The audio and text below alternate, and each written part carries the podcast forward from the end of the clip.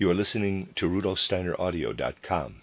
If you are listening to the podcast of this, it is located at rudolfsteiner.podbean.com. Please consider becoming a patron. As well, there are two publishing houses, steinerbooks.org in America and rudolfsteinerpress.com in England, which are the sole publishers of Steiner into English and have given me permission to do these recordings. Please consider patronizing them as well. This is a reading of Collected Works, Volume 271 by Rudolf Steiner, entitled Art and Theory of Art. This is uh, it's translated by Dorit Winter and Clifford Venho. This is the second lecture of the eight lectures that are at the back part of the book. I've numbered it uh, lecture 6.2, and it is entitled The Sensory Suprasensory in its Realization Through Art, Part 1 given in Munich on February 15, 1918.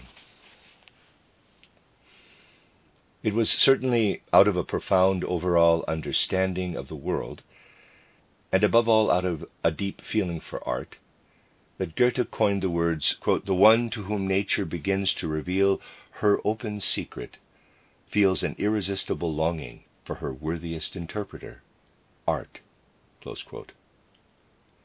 To this we might add, without thereby becoming un-Goetheanistic, the one to whom art begins to reveal her secret feels an almost insurmountable antipathy toward her best worthy interpreter, the aesthetic scientific approach. And today I do not intend to present an aesthetic scientific approach. It seems to me not only compatible but entirely in accordance with the Goetheanistic perspective to speak about art by describing the experiences we can have of it. Experiences we may have often had, just as we enjoy talking about experiences we have shared with a good friend. With reference to human evolution, we speak of original sin. Today I do not want to enlarge upon whether human life, in its richness, insofar as its shadow side is concerned, can be exhausted by speaking of original sin in the singular when considering human life in general. But in connection with artistic feeling and artistic creativity, it seems to me to be, in any case, necessary to speak of two original sins. In fact, it seems to me that one original sin in the realm of artistic creativity and artistic enjoyment consists of imitation the reproduction of what is merely sense perceptible. And the other original sin seems to me to be the wish to express, represent, or manifest through art the supersensory. But it then becomes very difficult to approach art, either creatively or experientially, if both the physical and the supersensory are rejected. Yet this seems to me to be in keeping with a sound human feeling. Whoever wants art to consist only of the sense perceptible will hardly get beyond a refined element of illustration, which may indeed be raised to the level of art, but can never become true art. And we can indeed say, to be satisfied by the merely illustrative element that imitates the physical, or by whatever else is furnished by the sense world alone, belongs to a soul life that has gone somewhat to seed. But a kind of obsession with one's own understanding and reason would be necessary for someone to demand that an idea, something purely spiritual, should be embodied artistically.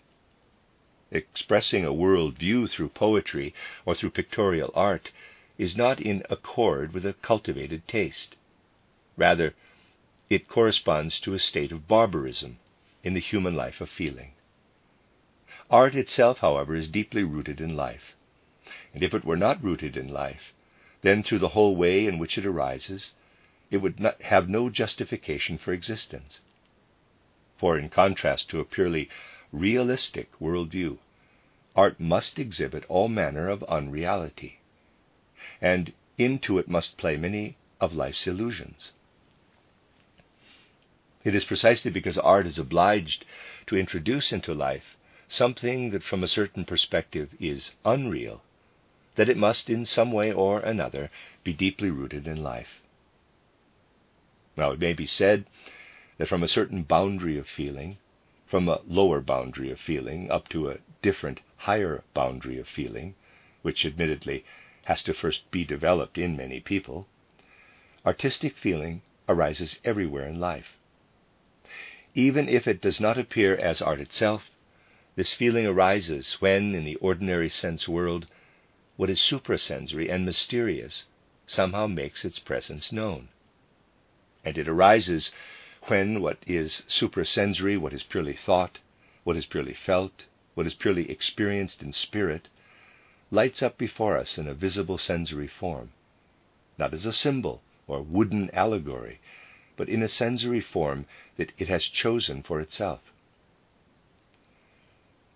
Everyone who maintains his soul between the two indicated boundaries of feeling will perceive that even in ordinary life, ordinary sensory input is, so to speak, enchanted.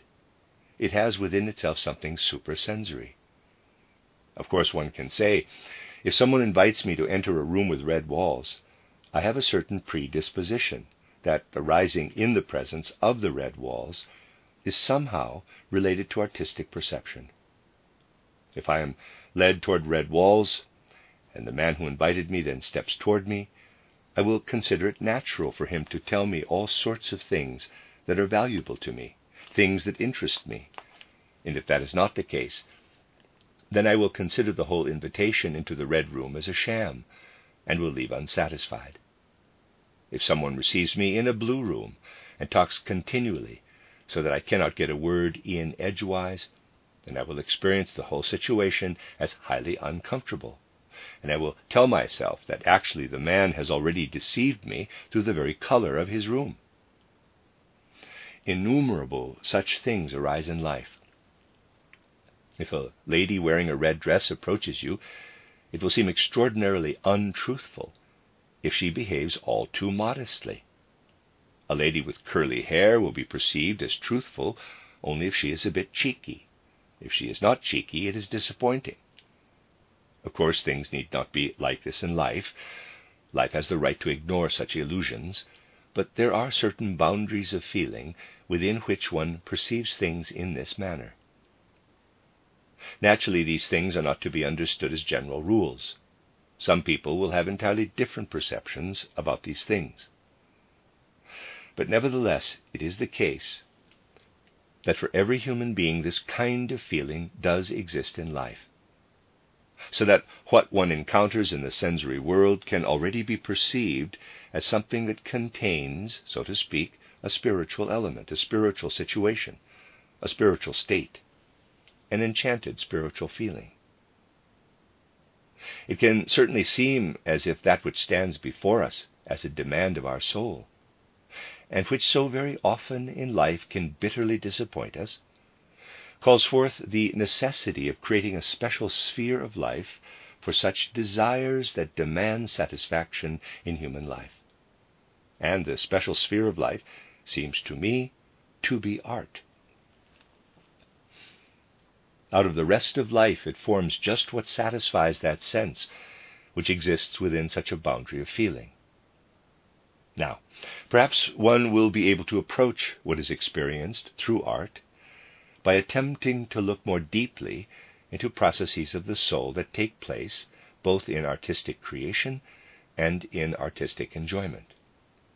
For surely one need only have lived truly with art just a little bit, need only have tried to become somewhat intimately conversant with it, to find that the soul processes that have been described are basically the same for the artist as for the one who enjoys art although in an opposite relationship. The artist experiences in advance what I am trying to describe, so that he first experiences a particular process of soul, which is then replaced by another. Someone enjoying art first experiences what I mean by the second soul process, and only afterward does he experience what came first for the artist. Now, it seems to me that this is why it is so difficult to approach art psychologically, because one hardly dares to step so deeply into the human soul as is necessary to grasp what artistic needs call forth. Indeed, perhaps it is only our own time that lends itself to speak more clearly about artistic needs. For whatever one might think of various recent and current artistic directions, of Impressionism, Expressionism, and so forth, and indeed, talking about such things sometimes stems from a truly inartistic need, one thing cannot be denied. Through the emergence of these directions from particular depths of soul, which lie deep in the unconscious and were never before brought up out of this unconscious, artistic perception and artistic life have now been brought to the surface of consciousness. Of necessity, because of all the talk about Impressionism and Expressionism, there is far more interest for artistic soul processes and the enjoyment of art than there used to be in earlier times, when the aesthetic concepts of the learned gentleman were so far removed from what actually lives in art. In recent times, concepts have entered into considerations of art, ideas have entered that in some ways are very close to what contemporary art creates, at least compared to earlier times. The life of the soul is actually so infinitely deeper than one usually supposes. And very few people have an inkling that human beings have a totality of experiences in the depths of their souls, in the subconscious and unconscious, that are rarely discussed in ordinary life. But one must step somewhat more deeply into soul life to find that area between the indicated boundaries of feeling. Our soul life swings like a pendulum between the most diverse conditions, which all fall, more or less, nothing I am saying today is meant to be pedantic, into two types. On the one hand, there is something in the depths of the human soul that freely wants to arise out of the soul, and that sometimes, though quite unconsciously, torments this soul if the soul is particularly inclined toward the indicated mood. Then it wants to continually discharge itself, although it cannot do so, nor should it do so in a healthy human condition, as vision. In reality, our soul life, given the right predisposition for this soul mood, continually and far more than one would believe, strives to transform itself in the sense of vision. Healthy soul life consists in the fact that this, quote, will for vision, quote, remains only a striving, that the vision does not actually arise. This striving for vision, which fundamentally exists in the soul of all human beings, can be satisfied when we present the soul with what wants to arise, but should not arise in the healthy soul, namely the unhealthy vision, in an outer impression, in an outer form, in an outer painting or something similar. And the outer painting, the outer form, can then be what enters so as to leave in the depths of the soul, in a healthy manner, that which actually wants to become vision. We then offer the content of the vision to the soul, so to speak, from outside. And we offer the soul something truly artistic if we are able to discern, through justified visionary striving, what form, what image we must offer the soul, so that its urge for the visionary is balanced. I believe that many recent considerations that tend in the direction of expressionism are closer to this truth, and that the arguments about it are on the way to discover what I have just said. But they do not go far enough, do not look deeply enough into the soul and do not get to know this irresistible urge for the visionary that actually exists in every human soul. But that is only the one aspect. And one can indeed see, if one examines artistic creativity and artistic enjoyment, that there is a type of artwork that originates in and reflects this need of the human soul. But there is another source for artistic works, the source of which I just spoke lies in a particular constitution of the human soul, in its urge to have what is visionary as freely arising imagination. The other source lies in the fact that within nature itself there are enchanted secrets that can only be found if one agrees, without scientific presuppositions, which are not required, to sense what the deeper secrets in surrounding nature actually are. These deeper secrets, found in surrounding nature, do perhaps seem rather paradoxical for today's human consciousness when they are expressed in words. Yet it is precisely this which makes these secrets, starting in our own time, ever more popular. There is something in nature that is not just growing, burgeoning, sprouting life, which naturally fills the healthy soul with joy, but there is, in addition, something in nature that in ordinary life is called death, destruction. In nature, there is something that continually destroys and conquers one life through another. Whoever can sense this will also be able to sense that when he encounters, to choose specifically this excellent example, a natural human form, this human form contains something mysterious in its shape. At any moment, this shape which manifests in outer life is actually killed through a higher life. That is the secret of all life, continually and everywhere. A lower life is killed by a higher life. This human form, which is penetrated by the human soul, by human life, is continually being killed, continually being overcome by this human soul, this human life. And how this happens can be described as follows. The human form, as such, carries within itself something that would be very different if it were entirely self governed, if it could follow its own life. But this life of its own is just what it cannot follow, because a different, higher life is in it and kills it. The sculptor approaches a human form and feels, even if unconsciously, this mystery. He realizes that every human form wants something that cannot come to expression in the human being, something that is overcome, is killed through a higher life, through soul life. He conjures something out of the human form that is not present in the actual human being, that the human being lacks, that nature hides. Goethe sensed something like this when he spoke of, in quotes, revealed secrets. One can go even further. One can say this secret is the foundation of nature everywhere. Fundamentally, no color, no line appears in outer nature without something lower being overcome by something higher.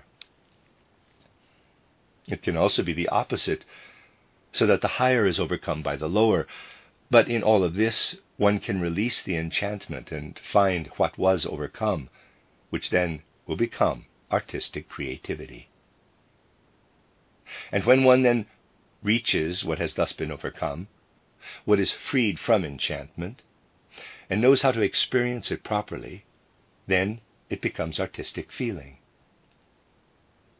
I would like to express myself even more precisely, specifically on the latter point. In Goethe, we have many human truths that have yet to be uncovered, but are actually very meaningful. Goethe's theory of the metamorphosis of plants proceeds, for example, from the idea that the petals of a plant are but the transformed leaves, and then goes on to encompass everything in nature, all natural forms. This Goethean theory of metamorphosis, if what is contained within it is extracted through a far more comprehensive knowledge of nature than was possible, in accordance with the age, in Goethe's day, this theory is capable if only nature is revealed through comprehensive observation, of becoming something far, far greater. That is to say, in Goethe, this theory of metamorphosis is understandably restricted, but it can be broadened.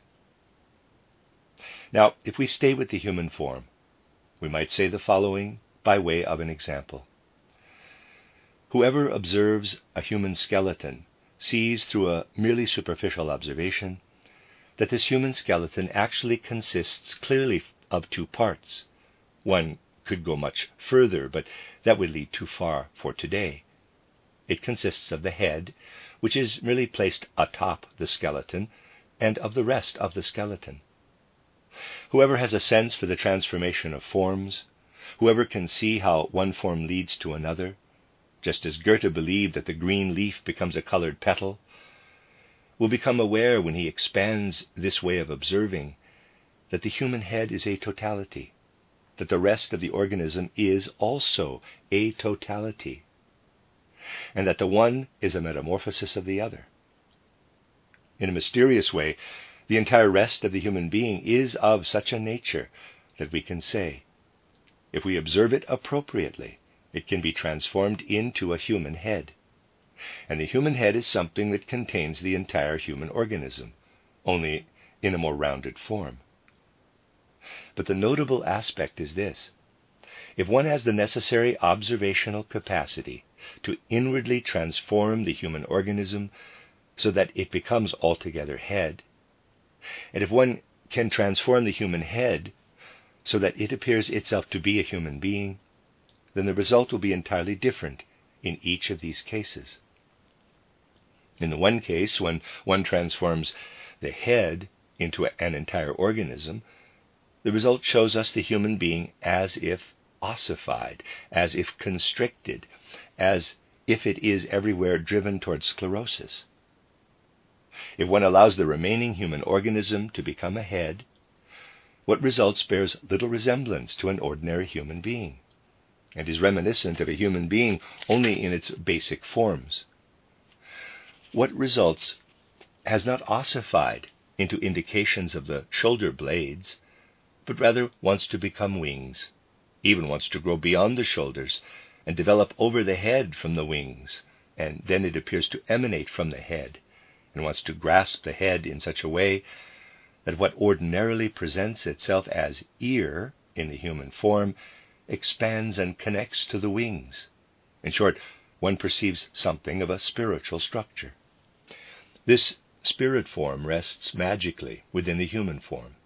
It is that which, if one expands what Goethe, through feeling, arrived at in his theory of metamorphosis, it is that which shines into the secrets of human nature so that through this example one can say, nature is something that actually strives in every detail, not just abstractly, but perceptibly and concretely, to become something very different from what it presents to our senses. Nowhere will one have the feeling, if one thoroughly grasps things through an inner sensitivity, that any form whatsoever, that anything at all in nature, does not have the possibility of becoming something beyond what it is. Such an example so significantly expresses how within nature a life is always overcome, is virtually killed by a higher life. The only reason we do not perceive what we bear within us as this human duality, as a dichotomy in human growth, is that something higher, something suprasensory, unifies and harmonizes these two sides of human nature in such a way that the ordinary human form arises before us. That is why, not taken outwardly, spatially, but in an intensively internal way, nature appears so magical, so mysterious. For in every part of itself, it actually wants more, unendingly more than it can offer. What it separates into what it organizes is composed in such a way that a higher life swallows a lower life, which is thus allowed to achieve only a limited development. Anyone who guides his feeling in the direction given here will find that this revealed secret, this enchantment that permeates all nature, is like the inner striving for what is visionary. But now it acts from the outside to inspire the human being to go beyond nature, to set to work in a given place, to extract a particular detail from the whole, and from there to let stream out what nature wants in a particular place, a part that can become a whole, but in nature is not a whole. Perhaps the following may be mentioned here. In the construction of the building of the Anthroposophical Society in Dornach, near Basel, the attempt was made to realize sculpturally what I have just indicated. The attempt was made to create a sculptural group out of wood, representing, I would like to say, a typical human being, but representing this typical human being in such a way that what is usually merely a tendency, kept in check by a higher life, is represented so that the form momentarily becomes gesture. And this gesture is then brought once more to rest. The attempt was made here to awaken sculpturally what is kept in check in the ordinary human form. Not the gesture that comes from the soul, but the gesture that is killed in the soul and kept in check by the life of the soul, and then to let it come to rest again. The attempt was made to bring the quiet surfaces of the human organism into movement gesturally, and then to bring them to rest again.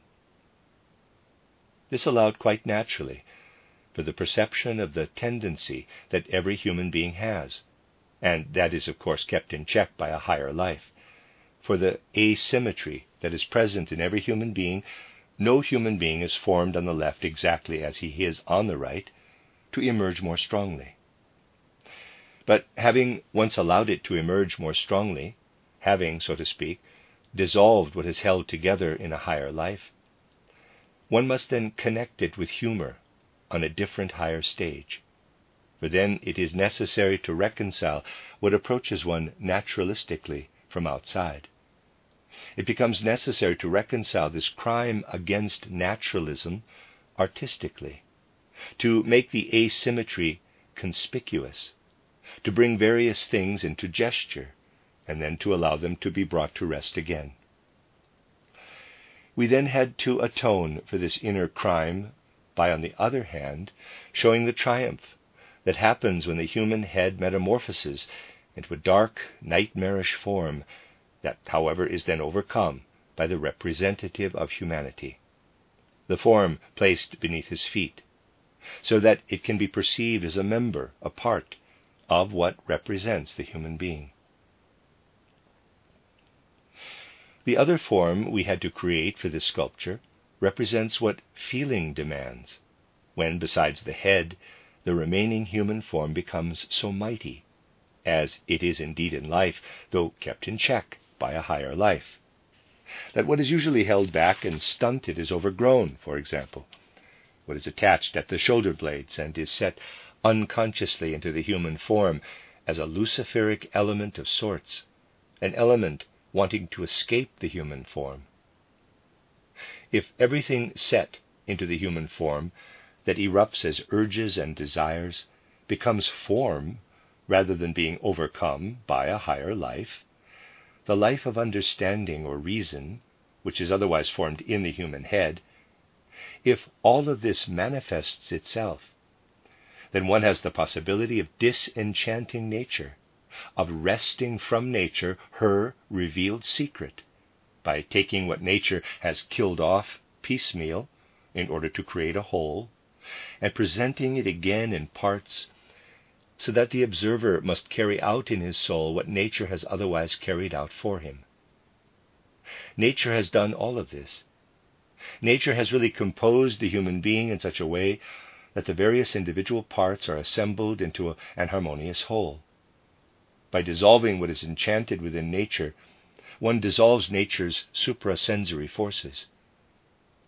The occasion does not arise in either a wooden allegorical or in a reasonably creative manner to search for something as idea, as something thought up, as a merely suprasensory spiritual presence underlying nature.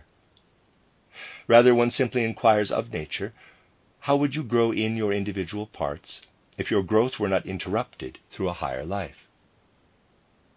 one manages to release the suprasensory out of the sensory, whereas it is usually enchanted within the sensory. One actually manages to be supernaturally natural. I believe that the longing of our era to give structure to these sorts of secrets of nature, this sort of sensory, supra-sensory element, can be perceived in all of these different tendencies and strivings, which were begun but got stuck in the beginning and are designated as impressionism. For one has the feeling that what happens in art and in artistic creativity and enjoyment ought to be further elevated in our consciousness today than it was in earlier eras of art. There has always been the striving for what takes place there, namely that the repressed vision is satisfied, or that something is placed in front of nature that wants to imitate its processes. For in fact, these are the two sources of all art. Let us return to the time of Raphael. In Raphael's time, these things were, of course, striven for quite differently than Cezanne or Hodler are attempting in our day.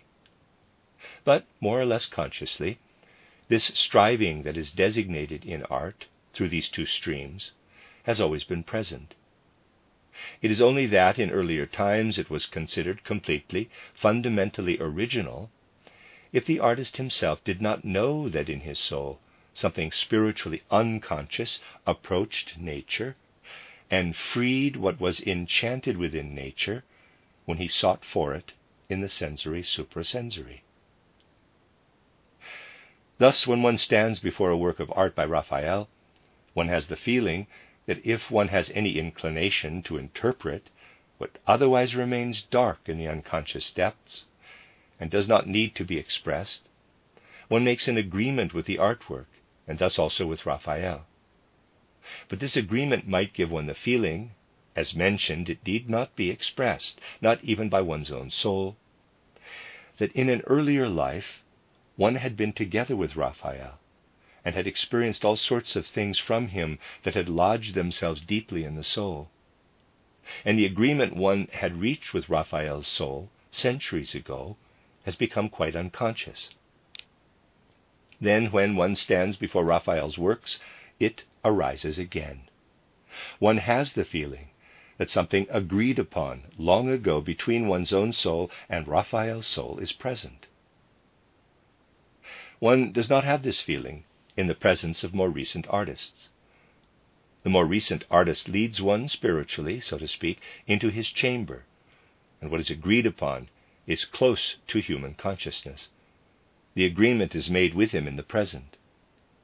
Because this longing, this necessity of time has now arisen, the process of the upwelling imagination, which is actually a repressed vision, allows itself to be satisfied artistically in our time. And although today it is still somewhat elementary, a real dissolving of what is otherwise unified in nature arises before us. Yes, a dissolving, and then again a joining together, the imitation of a natural process. What endless meaning was achieved by the efforts of recent painters to study the different colors and the light in its different nuances, to discover that fundamentally every effect of light, every nuance of color, wants to be more than it can be when it is forced into a whole, when it is killed through a higher life. So much has been attempted, beginning with this feeling, in order to awaken the life of light itself, to treat light in such a way that what generally remains enchanted within it, when it must serve the formation of ordinary natural processes and natural events, is released from enchantment. We are still mostly just at the beginning with these things. Nevertheless, from these beginnings, which correspond to a justified yearning, we will proceed and likely be able to experience how something will become a secret purely artistically and then become a solved secret. This sounds, when spoken aloud, somewhat banal, but many things that sound banal contain secrets. We must only get close to the secret, especially the feeling for the secret. What I mean here is the answer to the question why can one not actually paint fire or draw air? It is quite clear that in reality one cannot paint fire. One would need to have an unpainterly sense if one wanted to hold fast the glittering, glowing life that can only be held through light. No one should desire to paint lightning, and even less so to draw air. But on the other hand, one has to admit that everything contained in light hides something that strives to become like fire, to become something immediately like it, so that it says something, so that it makes an impression that wells up out of the light, and also out of every single color nuance, just as human speech wells up out of the human organism. Every effect of light wants to tell us something, and every effect of light wants to tell the other effect of light something. In every effect of light rests a life that is overcome, killed through larger connections. If we turn our feeling in this direction, we discover in this way the feeling for color, what the color says, which is what was started in the time of plein air painting. Readers aside, plain, P L E I N hyphen air, possibly plein air. End of readers aside. If we discover this secret about color, then this feeling expands, and we find that basically what I have just now said is applicable. But not for all colors. Colors speak in different ways. Whereas the lighter colors, the reds and yellows, actually attack you, say a great deal to you, the bluish colors are something that provides the painting with a transition into form. Through blue, we already come into form, in particular into the form fashioning soul. Artists were on the path toward making such discoveries, but often remained stuck halfway along the path. Many a painting by Signac therefore seems so unsatisfactory, even though in other ways it can be quite satisfying, because blue is handled in just the same way as, let us say, yellow or red, without there being the consciousness that the blue spot of color placed next to the yellow has a totally different value than the red next to the yellow. This seems to be something trivial for anyone who can feel colors. But in a deeper sense, we are only starting on the path to the discovery of such secrets. Blue and violet, these are colors that definitely lead the painting from the expressive into the inner perspective and it is definitely possible that merely through the use of blue next to other colors, we could bring about a wonderful perspective in a painting without any sort of drawing. This is how we progress. We come to the realization that drawing can really be what we would call the work of color. If we succeed in transforming the color into movement so that we see the drawing rather mysteriously under the guidance of the color, we will notice that this is particularly possible with blue, less so with yellow or red, because these are not suited to being led in such a way that inner movement arises, that there is movement from one point to another.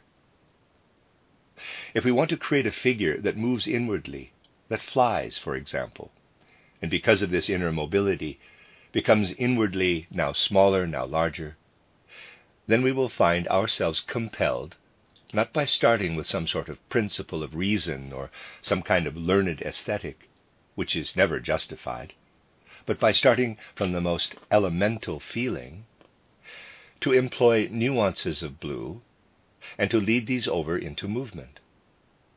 We will notice that in principle a line can only appear, that drawing only arises, that something figurative can only appear if we continue what we started when we allowed the blue tints to be set into motion. For every time we move from the painterly, the coloristic, into the figurative, the form, we will transform what is sensory into the basic color of the suprasensory.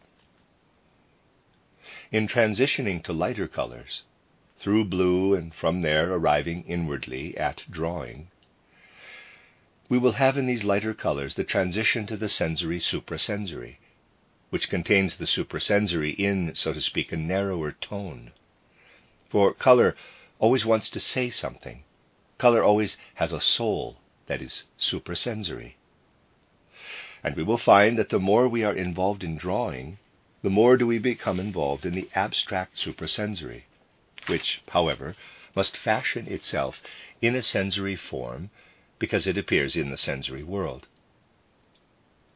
Today I can only give indications for these things, but it is clear that in this way we can perceive how, in a specific area, color and drawing can be applied by artistic creativity in such a way that the application contains what I would like to express in the following words Nature holds it under enchantment, and we disenchant what is hidden in the sensory through a suprasensory element that has been killed by a higher life.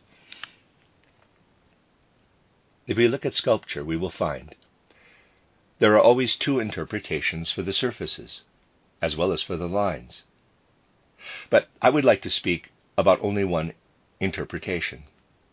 Firstly, healthy feeling does not allow the sculpted surface to remain as it is in the natural human form, for there it is killed off by the human soul, by human life, by something higher.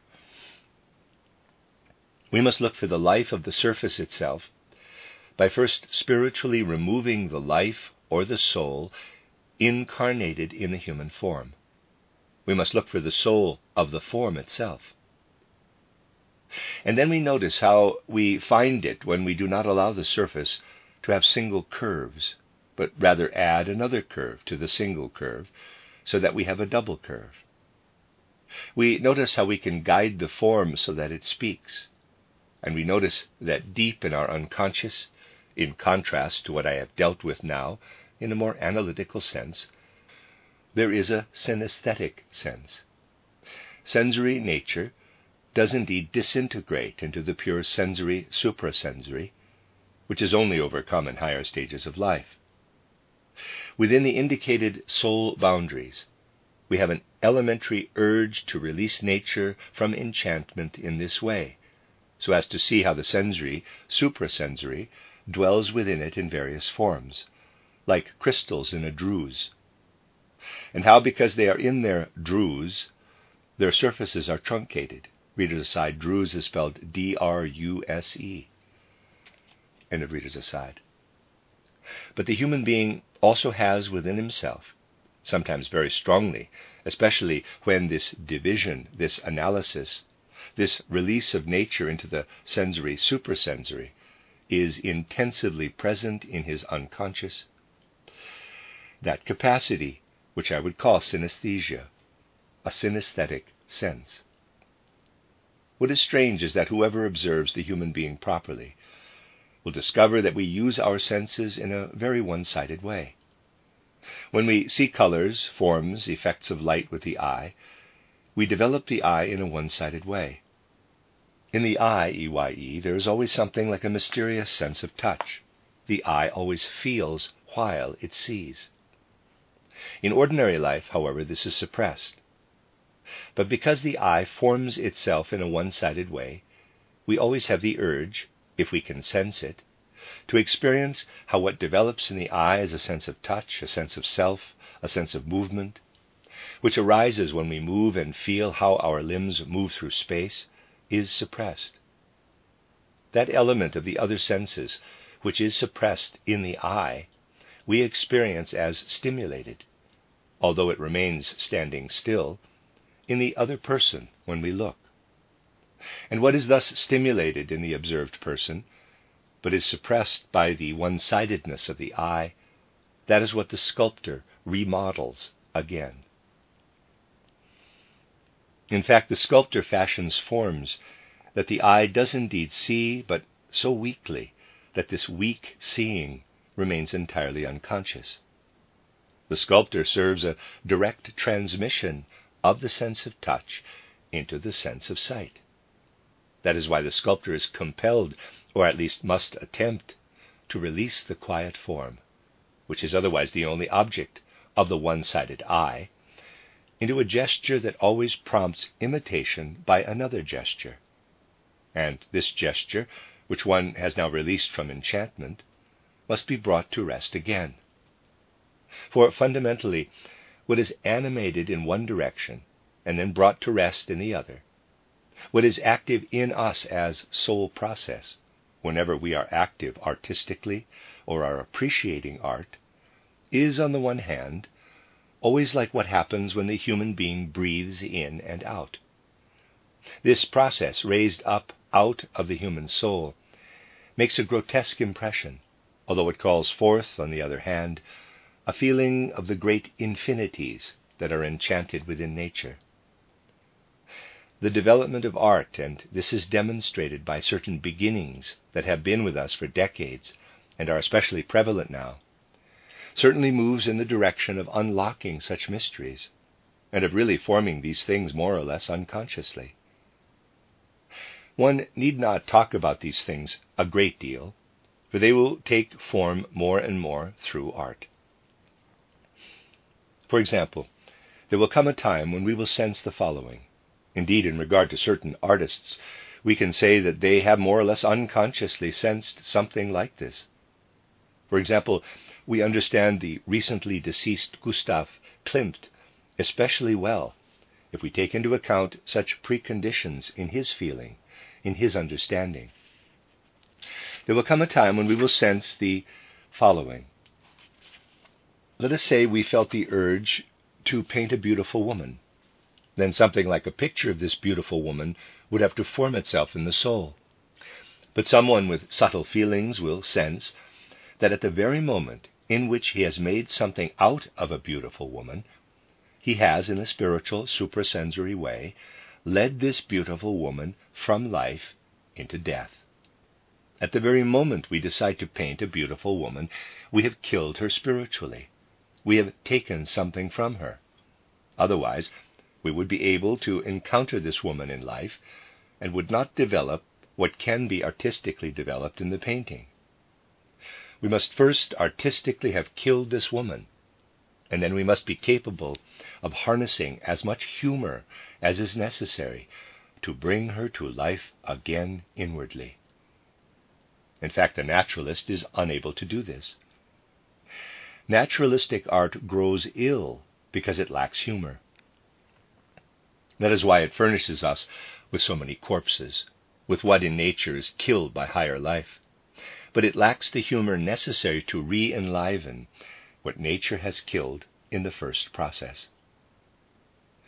Even with a comely woman, in her presence we feel not only as if we had mysteriously killed her, but as if we had first mistreated her and only then killed her. That is always a process that moves in one direction, this process of killing, which is connected with the fact that one must recreate what in a higher life overcomes the will for existence in nature. It is always a killing and a bringing back to life through humor that must transpire in artistic creativity and in the appreciation of art. Someone who wants to plant a dashing farm boy up on the alpine pasture is not required to recreate what he sees. Rather, he needs to be clear that what he has grasped as an artistic concept kills the dashing farm boy on the alpine pasture, or at least rigidifies him, and that he must awaken this rigid painting back to life by giving it a gesture that reconnects what has been killed off individually with the rest of nature, thereby giving it a new life. Hodler tried such things. They correspond to the longings of contemporary artists. These two sources of art correspond to the deepest desires, the unconscious desires of the human soul. The fulfillment of what wants to become vision, but must not become vision in healthy human nature, will always lead, more or less, to the expressionist art form, though we need not pay too much attention to this catchword. And what is created in order to gather together what we have in some form dissolved into sensory suprasensory parts, or from which we have killed the immediate sensory life so as to infuse it with suprasensory life, will become impressionistic art. These two desires of the human soul have always been the sources of art. It is just that through the general evolution of humanity in the immediate past, the first source was pursued expressionistically, the second impressionistically. This will likely develop in larger measure in the future. In the future, we will have an artistic feeling when, instead of using the intellectual consciousness, we expand our feelings more and more in these two directions. These two directions, and because of various misunderstandings, this must be emphasized again and again, do not represent something pathological. Pathology will pervade humanity if the movement toward the visionary, within certain limits of elementary natural health, were not satisfied by artistic expressions. Or if what our unconscious does continually, this dividing of nature into sensory suprasensory components, were not time and again permeated by a higher life through a truly artistic humor, so that we are able to imitate in our works of art what nature achieves creatively.